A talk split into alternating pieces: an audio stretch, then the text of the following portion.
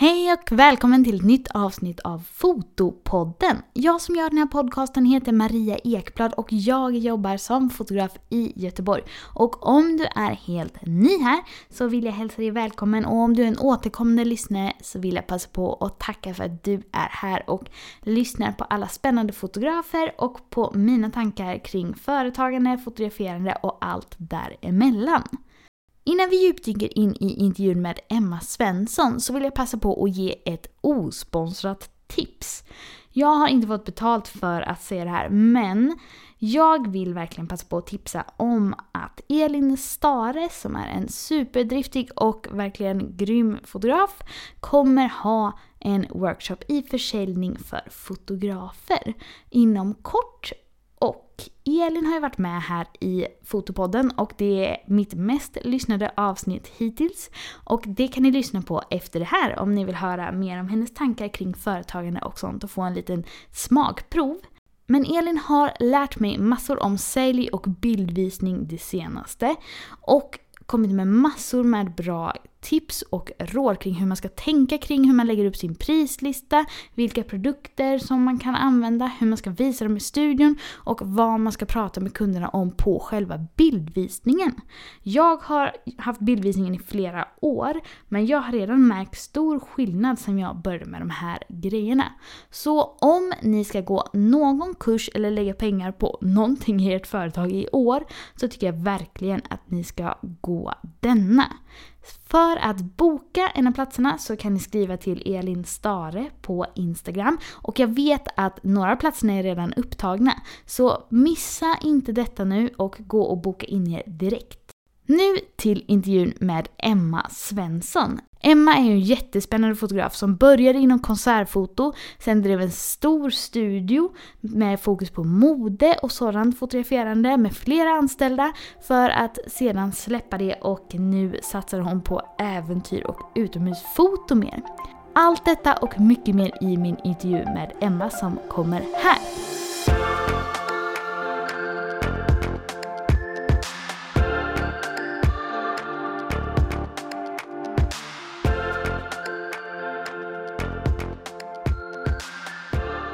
Men välkommen Emma till Fotopodden och eh, vad kul att ha med dig. Tack, jättekul att vara här. Ja, verkligen. För de som inte känner till dig, vill du berätta lite vem du är och eh, vad du gör och vad du fotar? Absolut.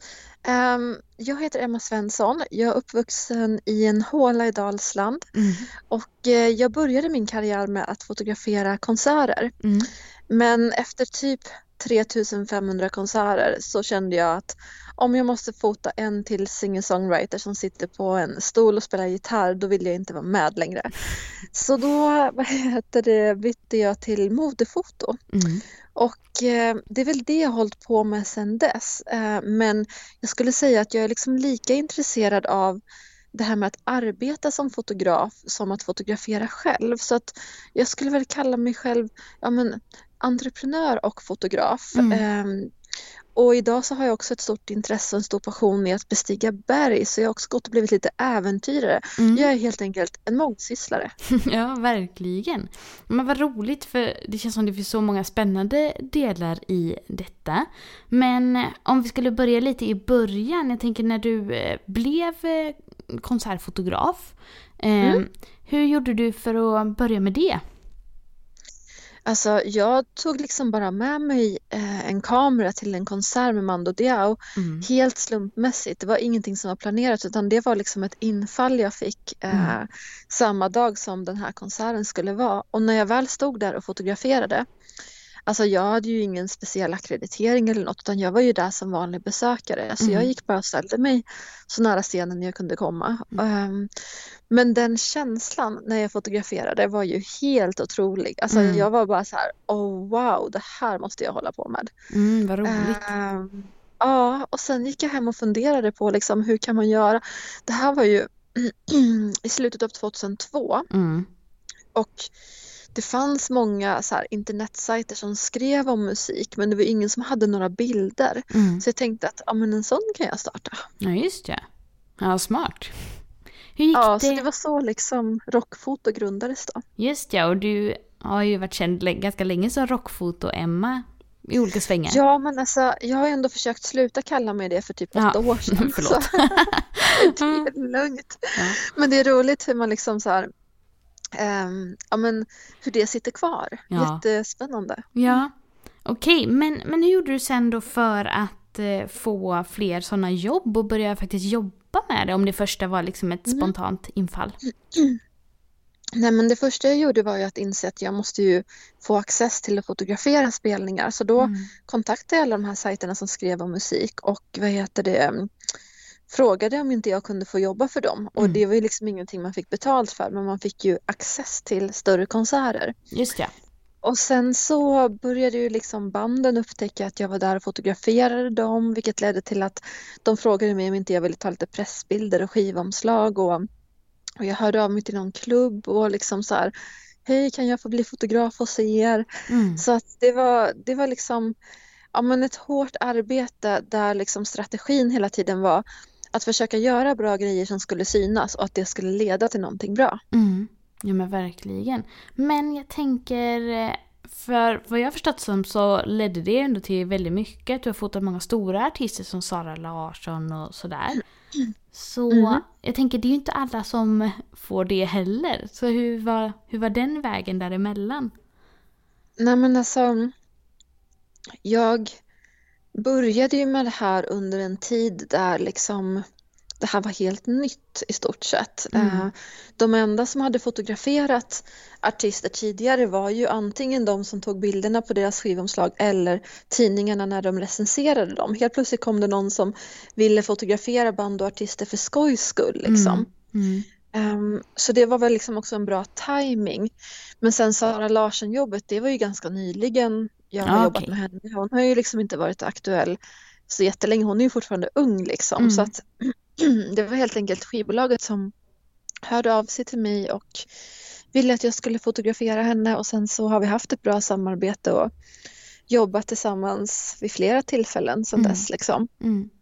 Okay. Men det handlar väl om att man så här, men lyckas bygga upp någonting. Mm. Eh, dels en bra portfolio och dels lära känna folk i branschen och liksom eh, ja, men göra en bra grej och också vara en person som folk vill jobba med. Mm. Ja men verkligen.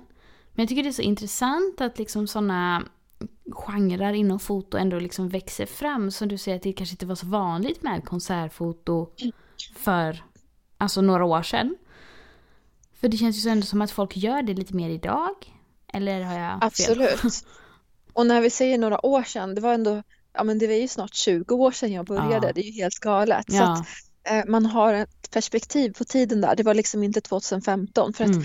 det finns ju hur många som helst som fotar konserter numera och mm. det är ju jättekul att det har blivit mer tillgängligt för alla så att mm. alla är välkomna och kan vara med och göra det här för att det var någonting som jag reagerade på när jag började fotografera konserter, att man var liksom inte riktigt välkommen. Um, och från den dagen liksom när jag fotade min andra konsert, det var Kent på Scandinavium mm.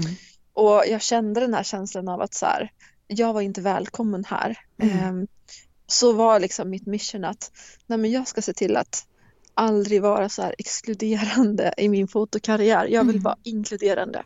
Så jag har ju liksom jobbat hela mitt liv för att försöka se till att det finns möjlighet för fler att få hålla på med foto mm. på ett eller annat sätt. Ja, just det. Men vad roligt för i ett av de tidigare avsnitten som jag tyvärr inte längre finns att eh, lyssna på för några av de eh, tre, fem första har försvunnit.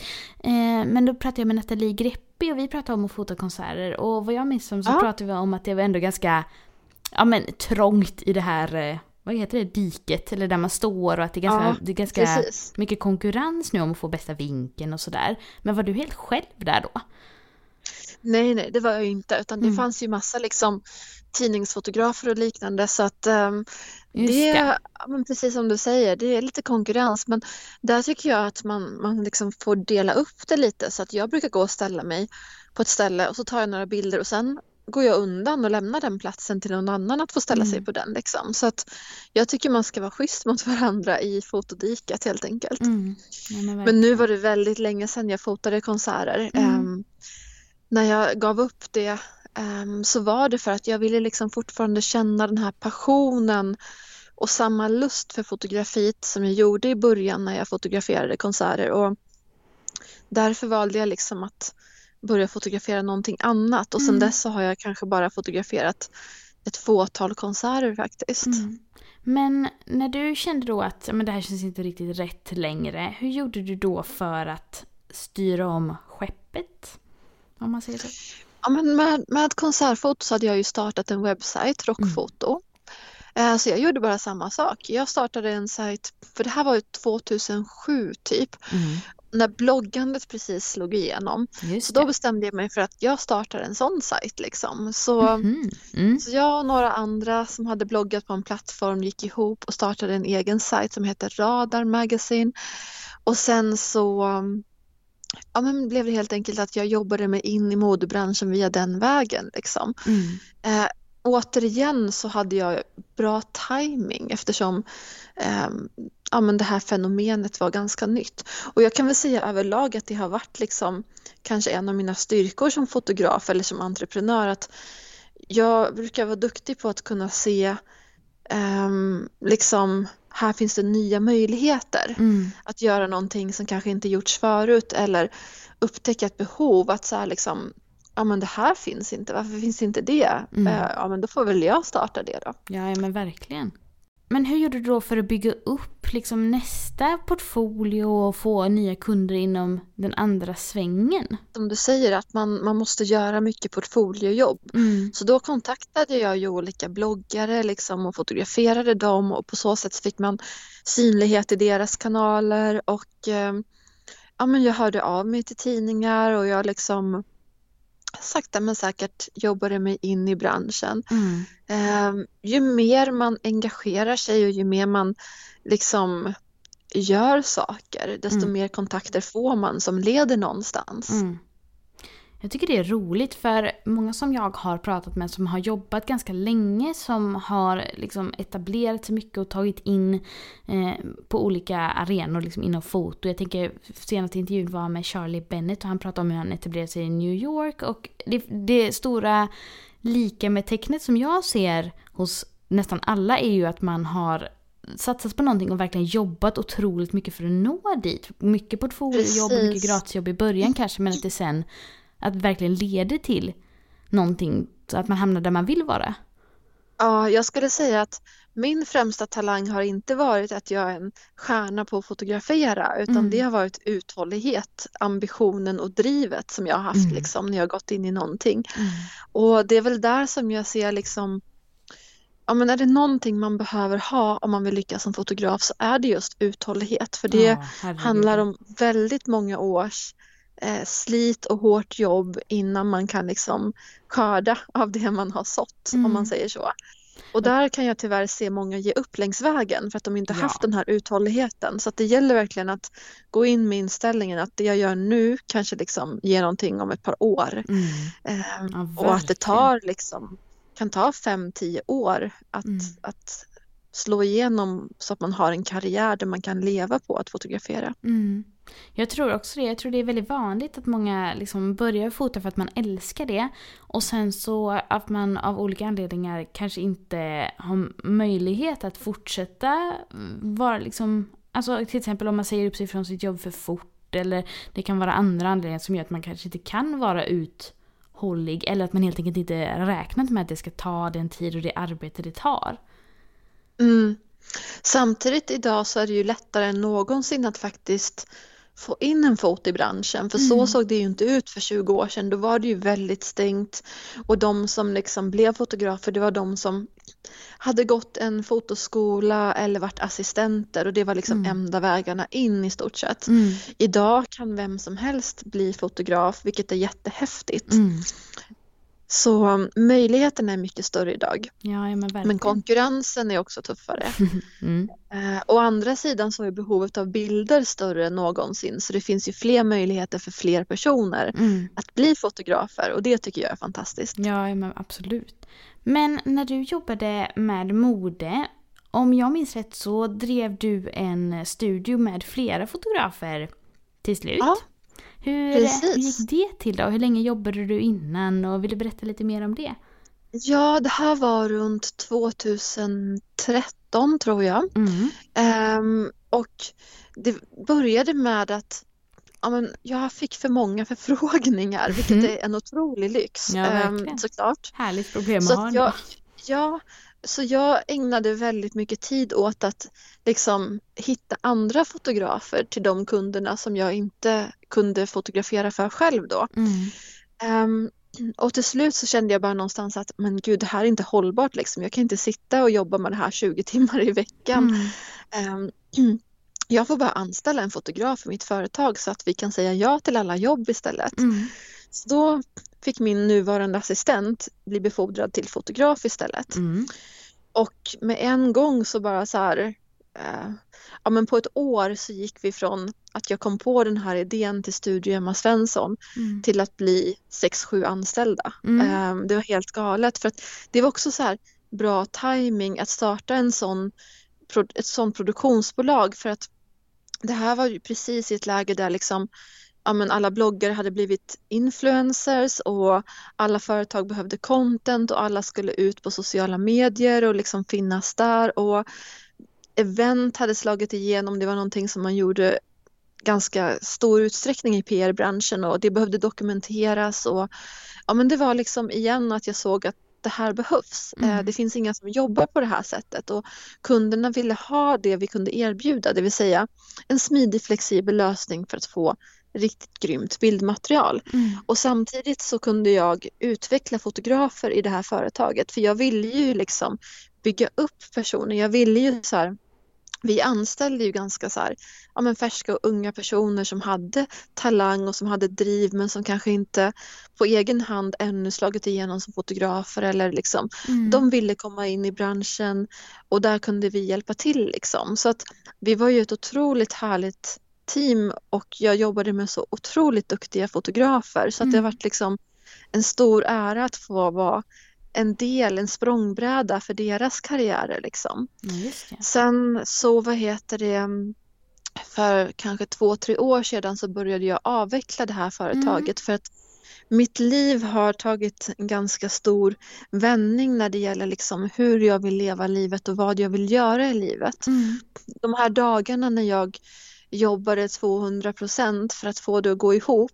Um, de är liksom förbi. Mm. Um, nu vill jag ha tid till annat och jag har andra prioriteringar och andra intressen. Jag vill liksom inte vara i Stockholm och jobba ihjäl mig för att driva ett företag som ska expandera. Mm. Så vi var väl som mest 12 anställda vilket var otroligt häftigt för det var det både fotografer, många assistenter, retuschörer, vi hade en agent, vi hade liksom en assistent till agenten. Mm. Det var superhäftigt. Um, men att liksom driva ett så stort företag och expandera, få det att växa, det är inte heller någonting som jag vill ägna mig åt idag. Jag har gjort det och jag är jättetacksam för den resan. Det gav otroligt mycket erfarenhet och lärdomar och framförallt är jag väldigt stolt över vad vi gjorde för någonting. För mm. att vi var först med att liksom etablera det här sättet att jobba på och vi liksom var med och ja, men byggde hela den här branschen på något sätt. Och mm. Det är så häftigt också att se hur alla jag jobbade med eh, verkligen så här, tog tillvara på den chansen och möjligheten som fanns och sen använde det för att gå vidare och idag de är så jäkla duktiga, talangfulla mm. och jag är så stolt över dem liksom. Mm, så det har varit en ära att få jobba med de här personerna och se dem utvecklas och hur de gått vidare och liksom ja men idag jobbar som fotografer på en hög nivå med drömkunder. Mm. Det är jättehäftigt verkligen. Och jag har kunnat ta ett steg tillbaka um, och liksom börja ägna mig mer åt det jag vill göra, det vill mm. säga eh, äventyr. Ja, just det.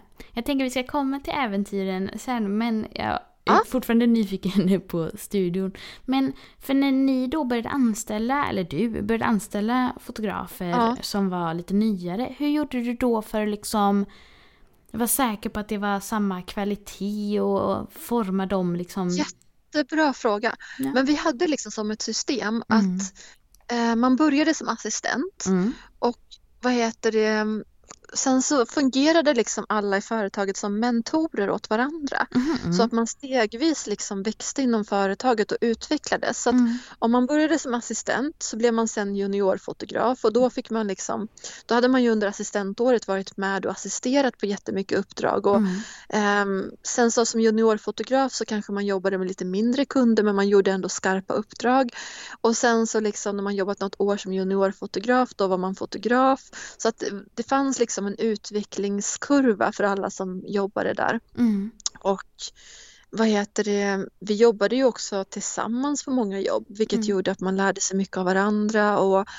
vad heter det mer, vi ja, men uppmuntrade portfoliojobb och liksom att man skulle utvecklas och, och sådär och alla var ju väldigt tajta liksom, vi satt ju på samma kontor så att man lärde sig ju otroligt mycket mm. av varandra helt enkelt. Ja, just det. Ja, vad kul. Hur eh, blev det för dig då? För jag tänker om man har eh, många anställda, det kan ju vara att man kanske hamnar lite längre bort från golvet eller vad man ska säga och kanske får göra lite mer personalgrej. Alltså hur mycket foto blev det för dig i den, det formatet? Uh, det var väldigt mycket foto för mig för okay. det var ju därför jag anställde en agent som mm. kunde göra pappersarbetet. Ja, ja. Jag har aldrig tyckt att det där pappersarbetet varit speciellt kul Nej. och jag är inte heller speciellt duktig på det och det vet jag om. Mm. Så att anställa min egen chef, någon som liksom drev företaget Ehm, det var ju fantastiskt för då fick jag jättemycket tid över till att fotografera.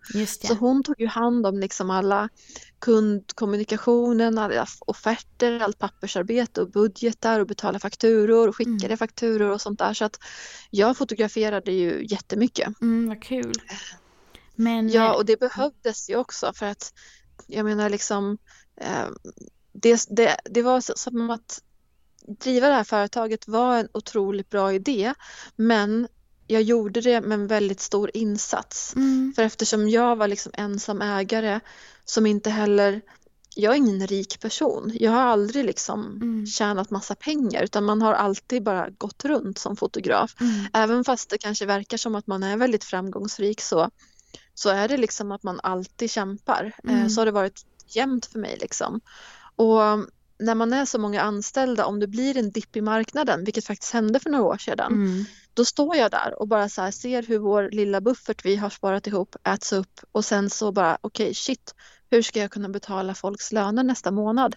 Ja. Och det är allt på mitt ansvar och det är liksom ett väldigt tungt ansvar att ha mm. som slutade med i det här fallet att jag fick sälja halva min lägenhet mm. och de pengarna jag har fortfarande inte fått tillbaka än idag liksom, utan mm. det var en ja, men, mer än en miljon kronor som bara försvann där liksom. Mm. Uh, och det var väl då jag insåg att så här, ja, men det här är inte hållbart i längden. Och det behöver kunna vara hållbart och när samtidigt mitt liv utvecklades i en ny riktning mm. så insåg jag att jag kan inte leva på det här sättet. Jag kan inte ha det här ansvaret på mina axlar för så här många anställda. Mm det är för tungt. Det, är liksom, ja. det går inte ihop. Mm. Vad ska jag göra nästa gång vi hamnar i en dipp? Jag har ingenstans att bo i så fall om jag måste sälja andra halvan av lägenheten mm. också. Mm. Eh, jag kan inte ta den här risken längre. Hur jobbigt och smärtsamt det än var så liksom, mm. det blev omöjligt. Mm. Så, så vad heter det, sakta men säkert så började jag liksom avveckla det här med att ha så många anställda. Mm. Så när corona hände för ett år sedan ungefär, då var vi bara fyra anställda. Inklusive och idag så är det Ja, och mm. idag så är det ingen kvar för att nu Ja men det som hände under corona var ju att liksom alla jobb ställdes ju in med mm. en gång. Mm. Jag, jag, tappade 83 procent i omsättning mm. jämfört med året innan, förra våren. Och det går liksom inte. Det går inte går inte att gå runt. Jag visste inte vad vi skulle göra för någonting för att överleva och vi kämpade väldigt länge men till slut så blev det liksom helt ohållbart. Mm. Och då tänkte jag också så här att ja men det kanske ändå finns en mening med det här att, att liksom nu kan man börja om mm. och så kan man göra liksom det här på ett sätt som gör att jag kan leva det livet jag vill leva. Istället för att liksom bara försöka jobba för att betala någon annans lön. Mm. Um, så det blev ändå en möjlighet till en ny start. Mm. Eh, så det känns jättespännande. Mm. Så vad gör du mer nu då om vi börjar prata äventyr och berg? Ja, nej men alltså jag jobbar ju fortfarande som fotograf i väldigt stor utsträckning. Mm. Så um, just nu så börjar det komma igång igen lite grann, vilket mm. är jätteskönt. Så jag har haft ett stort projekt nu där jag utformat en eh, workshop för provfoto. Mm. Vi är på sista liksom, filmklippningen på den. Mm. Och eh, nästa vecka ska jag fota en grej för National Geographic uppe vid Höga Kusten. Mm. Och um, utöver det så jobbar jag också mycket med att hålla kurser i foto. Det är någonting jag har gjort sedan 2007. Jag älskar ju att inspirera andra och dela med mig och få andra att växa mm. och utvecklas. Liksom. Så jag har ju alltid haft så här fotokurser och workshops och fotoresor och coachingprogram och liknande för att jag tycker det är så kul. Mm. Uh, så det håller jag på med fortfarande och sen så ja, men jag jobbar lite som någon slags influencer inom äventyrande. Ehm, så mycket tid går åt till att träna just nu inför en stor expedition jag ska åka på i sommar. Ja, vad spännande. Ja, jättekul. Jag hoppas man får resa bara. Nu ja. är jag faktiskt riktigt trött på corona. Ja, men, eh, precis. Men eh, vad heter det, så jag räknar med att Um, ja, men jag är inställd på att jag ska åka mm. men räknar med att det kanske inte kommer gå. Liksom. Mm. Men jag, kan inte, jag känner så här, jag vill inte ha livet på paus längre mm. utan nu vill jag liksom kunna börja så här, se ljuset. Jag menar folk blir ju ändå vaccinerade just nu så det kommer ju förhoppningsvis vara över snart. Ja, liksom. Och då vill inte jag på. så här, ja precis och då vill man ju ändå så här ja, men drömma lite och ha lite planer och någonting och se fram emot tills den dagen det faktiskt går att leva lite mer normalt igen. Mm. Så jag planerar för en framtid men är inställd på att man kanske får avvakta med vissa saker och skjuta upp dem och så. Mm. För om man går in på din Instagram då är det ju eh, en del blandade bilder men som du sa det är väldigt mycket outdoor och mycket ja, men natur och berg och sånt. Så hur, eh, hur kom du in på det? Det var också en slump, precis som när jag började fota konserter. Ja. Jag eh, satt på ett flygplan till Nya Zeeland. Jag skulle göra research inför en fotoresa jag hade där. Mm. Och eh, då bestämde jag mig för att kolla på en film och så såg jag filmen Everest. Mm. Eh, och blev helt golvad och bara så här, fick samma känsla i kroppen som när jag fotade min första konsert. Mm. Och det är faktiskt bara de två gångerna i livet jag känt någonting så starkt. Mm. Att så här, jag måste hålla på med det här. Mm. Um, och sen så har ju det varit en process för att det är inte så att man bara så här, kan börja bestiga berg nästa dag utan man måste ju lära sig för att det är ju en farlig aktivitet. Ja, ja men verkligen. Um, jag har ju varit nära döden framförallt. För två somrar sedan när jag fick en jättestor sten i huvudet och svimmade av och föll ner från berget och uh. blev räddad av en helikopter och liksom det är så man dör i bergen så att jag mm. har otrolig respekt liksom. Mm. Um, jag hade änglavakt där. Um, så ja, nej men det har varit att man, ja men jag har väl lite grann som jag alltid gör när jag liksom har passion för någonting, att man kastar sig in i det och vill bara vara i den världen så mycket man kan och lära sig så mycket man kan. Mm. Men samtidigt då försökt ta det steg för steg i min utveckling så att jag eh, inte tar onödiga risker utan mm. går framåt i en lagom takt. Just ja.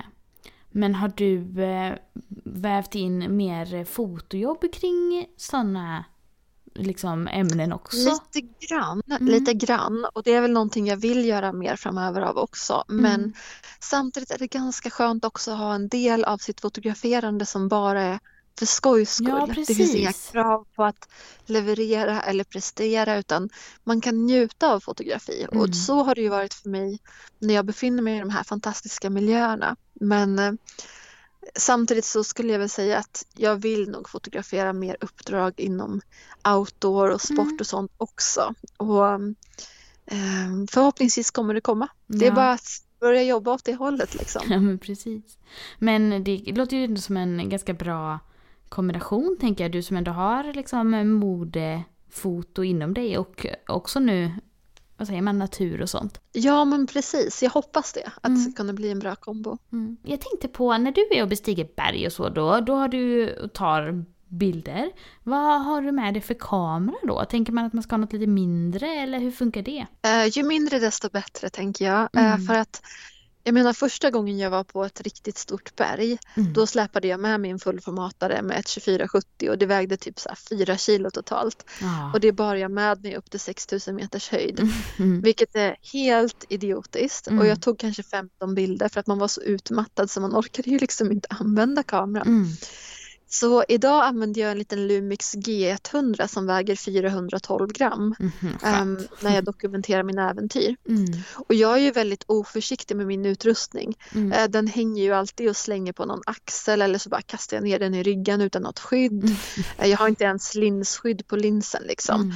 För jag resonerar så att om jag är för försiktig med min utrustning då kommer inte jag använda den och då kommer jag inte få bilden. Mm.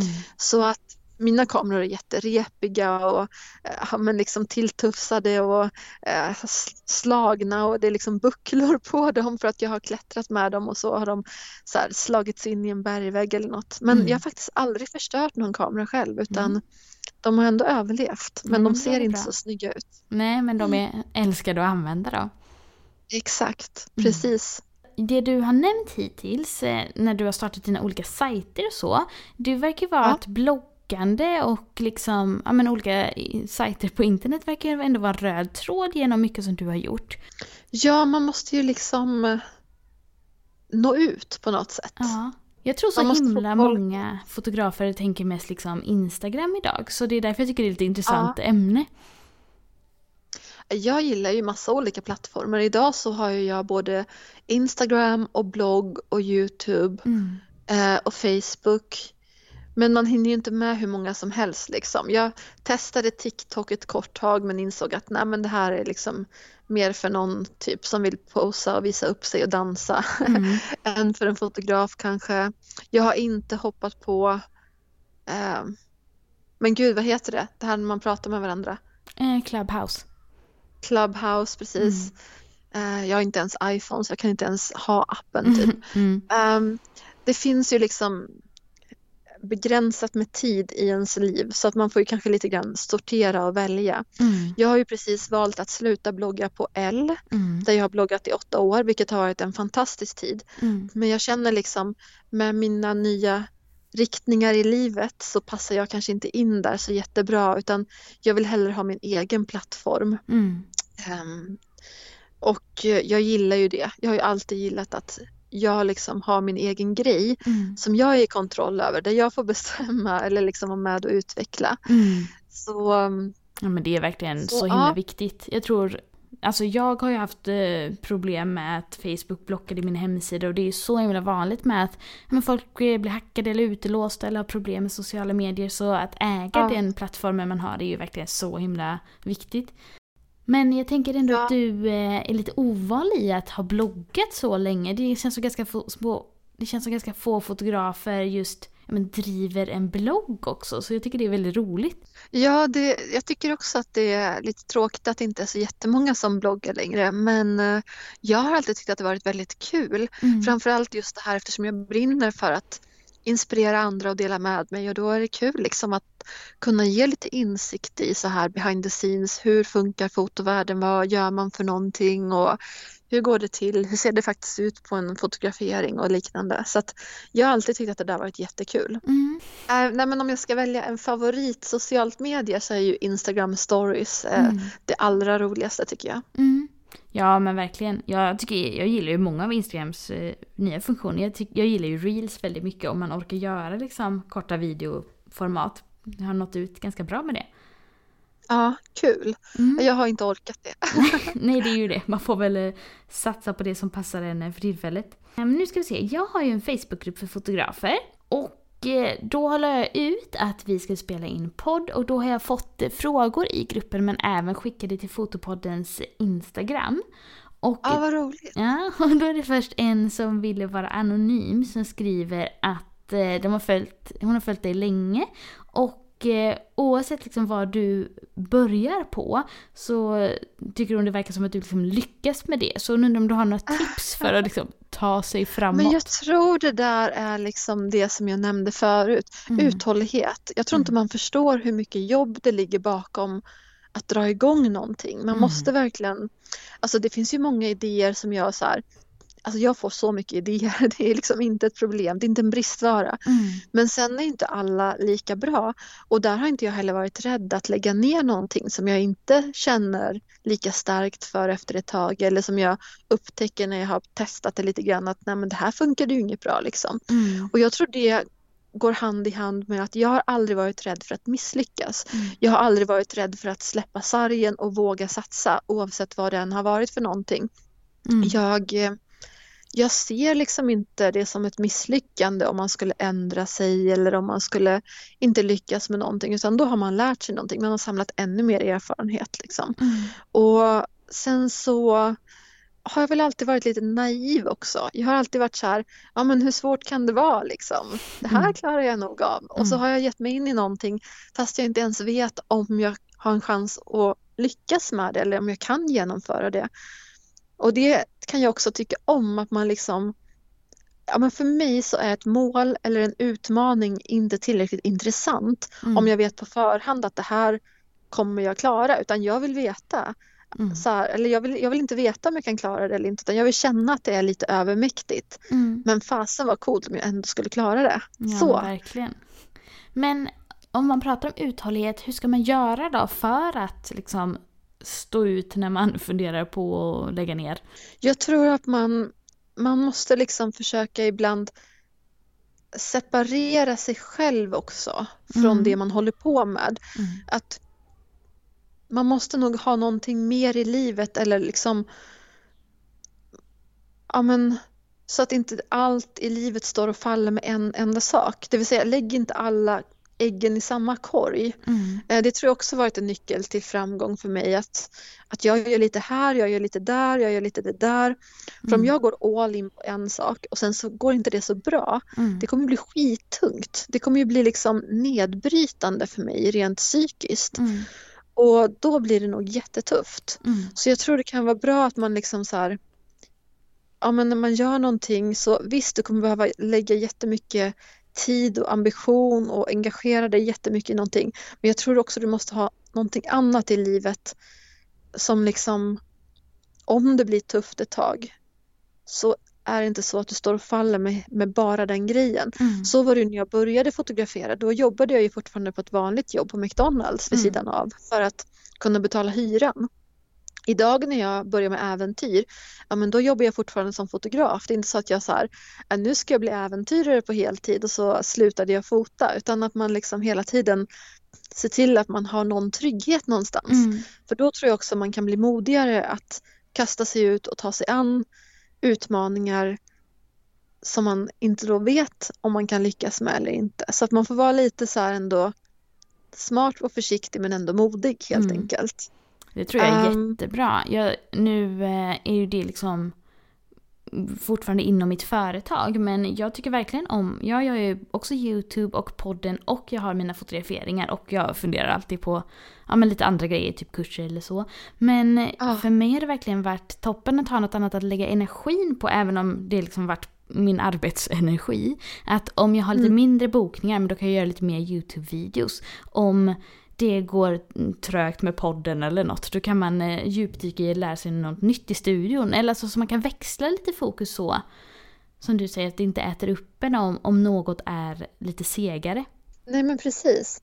Och sen så vad heter det, jag menar allt jag gör, det är ju inte heller saker jag gör för att tjäna pengar eller för att lyckas med någonting utan allt jag gör kommer från hjärtat. Det här mm. vill jag göra för att jag brinner för det, jag har en passion för det, ett intresse för det. Mm.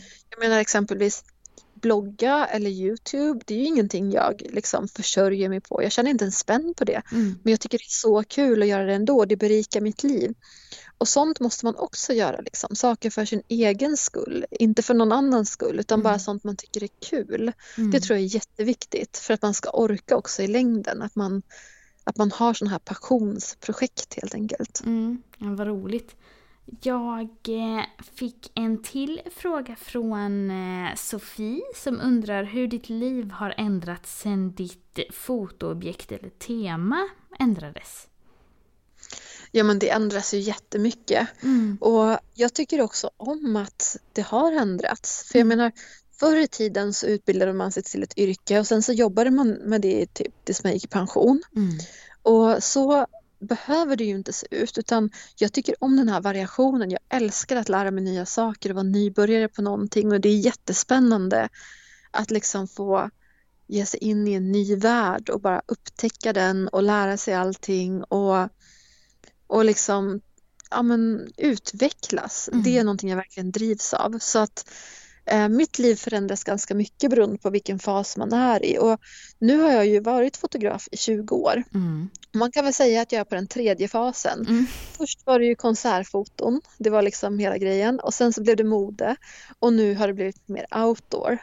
Uh, och eh, så länge man tycker det är kul och man trivs så tycker jag bara man ska göra precis det man vill. Mm. Jag vet att, att jag förmodligen inte är en typisk fotograf för att man brukar alltid få höra så här, ja men som fotograf så ska du nischa dig och du ska bli expert på någonting och sen ska du fota det för all framtid. Mm. Jag är ju motsatsen, jag är så här, ja, men jättebred som fotograf, gör massa olika grejer och um, vill inte alls göra samma sak hela livet utan jag vill ständigt utvecklas. Det är mm. vad jag drivs av. Mm. Men jag tycker ändå det är roligt för du har ju ändå pratat om de här återkommande Ja men när det liksom brinner till eller vad man ska säga. När man hittar någonting ja. som man verkligen vill göra. Och jag känner igen ja. mig mycket i det. det så, jag tycker det är fint tycker jag att man ja, men har det drivet i grund och botten. För då blir det så självklart varför man vill satsa på någonting också. Ja. Mm. Sen så undrar Anneli om eh, vad du har satt för äventyrlig utmaning för 2021. Hon skriver att hon tycker det är så coolt att eh, ni besteg alla berg, eh, alla 2000 meter berg förra året. Ja, precis. Nej, men för förra året så kunde man ju inte riktigt resa som man brukade så då var vi så här, vad ska vi hitta på för någonting? Och då besteg vi eh, alla Sveriges 2000 meters toppar. Mm. Um, sen så, vad heter det, i år så var egentligen planen att bestiga alla 4000 meters topparna i Alperna. Mm. Men det har vi fått skjuta upp ett år så det mm. blir nästa år. Så i år så ska jag iväg på en expedition till Pakistan och försöka bestiga ett 8000 meters berg. Mm, okay. Och det finns bara 14 berg i hela världen som är över 8000 meter. Mm. Och det högsta är ju Mount Everest. Då. Um, så vi får se hur det går. Jag har ju aldrig varit på så hög höjd förut. Jag har varit på precis under 7000 meter. Så jag vet liksom inte hur min kropp kommer reagera om det är möjligt för mig att gå så högt. Jag kommer inte använda syrgas nämligen. Mm, um, vad heter det, så att vi får se. Jag åker dit med väldigt ödmjuk inställning om att samla erfarenhet och testa min kropp och se liksom hur det går helt mm. enkelt. Att nå toppen är absolut inte viktigt utan det är erfarenheten och upplevelsen och test. Mm. Men jag som inte kan någonting om bergsbestigning, är det vanligt att man använder syrgas eller inte? Eftersom du nämnde det nu. Men vad händer? Det är nästan som att man är född. Um, med hur bra man kan klara av höjd. Min mm. pojkvän exempelvis, han, han mår jättedåligt redan på 3000 meters höjd och lider verkligen mm. och får höjdsjuka superenkelt. Mm. Så man vet inte förrän man har testat och det är jag nyfiken på att prova nu mm, i sommar. Påverkas eh, mm. kamerautrustning någonting av liksom luften uppe på berg? Alltså inte vad jag har märkt. Um, jag har ju haft kamera på nästan 7000 meters höjd och det har funkat bra. Mm. Kanske med det vanliga med kyla och fukt och sånt där. Ja, precis exakt. Mm. Ja, det är ju lufttrycket som blir annorlunda ju högre upp du kommer. Men ja. kamerorna verkar ändå ha kunnat hantera det. Hur mycket batterier och sånt har du med dig då på en expedition? Inte jättemycket. Nej. Alltså typ två stycken kanske. Jaha. Men jag brukar, jag brukar ladda också för att i Basecamp brukar det oftast finnas el mm. och sen har jag med mig en solpanel och då kan jag ladda min kamera via en USB-kabel. Ja, ja. Eh, så, ja, det är toppen. Ja, verkligen. Om man är lite nyare som fotograf och jobbar för att etablera sig någonstans, har du några tips till någon som lyssnar på det här? Mer än det vi redan har pratat jag har, om. Men jag har massor med tips. Mm. Kör. nej, nej, men för det första så um, måste du ju finnas någonstans så att folk kan hitta dig. Mm. Instagram, webbsida kanske. Jag kan tycka att det ändå är bra att ha en webbsida som är liksom en professionell portfolio för att eventuella kunder kommer googla dig och då är frågan vad vill du att de ska hitta? Är det dina Mm. festbilder från när du var student på Facebook eller är det liksom din professionella portfoliosajt? Mm. Ehm, så att det är bra att ha också sociala medier för att då kan man ju tagga andra. Mm. För att ett sätt att nå ut är ju att göra samarbeten med andra och då taggar man ju varandra så att alla hjälper varandra framåt vilket också är en väldigt sympatisk grej att göra. Mm. Sen tycker jag att man ska planera in för roliga projekt, portfolioprojekt och sånt man gör liksom just för att ja, men synas, etablera sig, få erfarenhet. För det är någonting annat att, att som fotograf, det är inte så att du säger bara ah, nu är jag fotograf, utan du måste ju träna på det här också. Mm. Det räcker ju inte att kunna ta en bra bild ibland. Du måste kunna alltid ta en bra bild när du har ett uppdrag. Mm. Och då måste du känna dig trygg i den situationen. Så därför är ju portfoliojobb fantastiskt bra för att just träna på det här. Liksom. Inte bara tekniken och det tekniska och hur man gör utan också hur man hanterar hela processen och kunder och hur man levererar och hur man liksom ibland kan det bli stressat läge, hur man löser sånt. Och, ja, men man behöver helt enkelt träna på de här sakerna Mm. för att ehm, ja, men bli en kompetent fotograf. Ja, verkligen. Eh, vad mer kan man göra för någonting? Ehm, ja men precis som sagt, planera in portfoliojobb så att man också tar sig tiden att faktiskt göra dem. Mm. För risken är annars att, ehm, att de inte blir av. Att man bara tänker så här, ja men jag ska göra det här, jag ska göra det här och så händer det inte. Utan, ehm, det kan vara bra att avsätta liksom att ja, men en gång i månaden ska jag göra ett portfoliojobb. Om man vill hitta dig på internet eller sociala medier, Emma, vart går man då? Då tycker jag man ska gå till emmasvenssonfoto.com som är Mm. min nya hemsida som jag lanserade igår. Ja, spännande. Eh, och där hittar man också min blogg och så hittar man länkar till alla andra ställen. Mm. Youtube. Youtube kan man kolla på om man vill följa mina äventyr Mm. och Instagram så kan man kolla om man mer vill se äventyr och foto. Mm. Eh, och sen så finns bloggen också. Det är väl de tre bästa ställena att följa mig på skulle jag Ja, säga. kul. Fotopodden hittar ni ju på Facebook, Instagram och gå med i Fotopoddens eh, Facebookgrupp ni som lyssnar om ni inte redan är med där. Och mig hittar ni ju på fotograf Marie Ekblad på Facebook, Instagram och Youtube. Tack så hemskt mycket för att jag fick eh, snacka foto med dig Emma. Du, det var jättekul. Mm. Tack för att jag fick vara med. Tack alla ni som lyssnat, ha det fint, hejdå!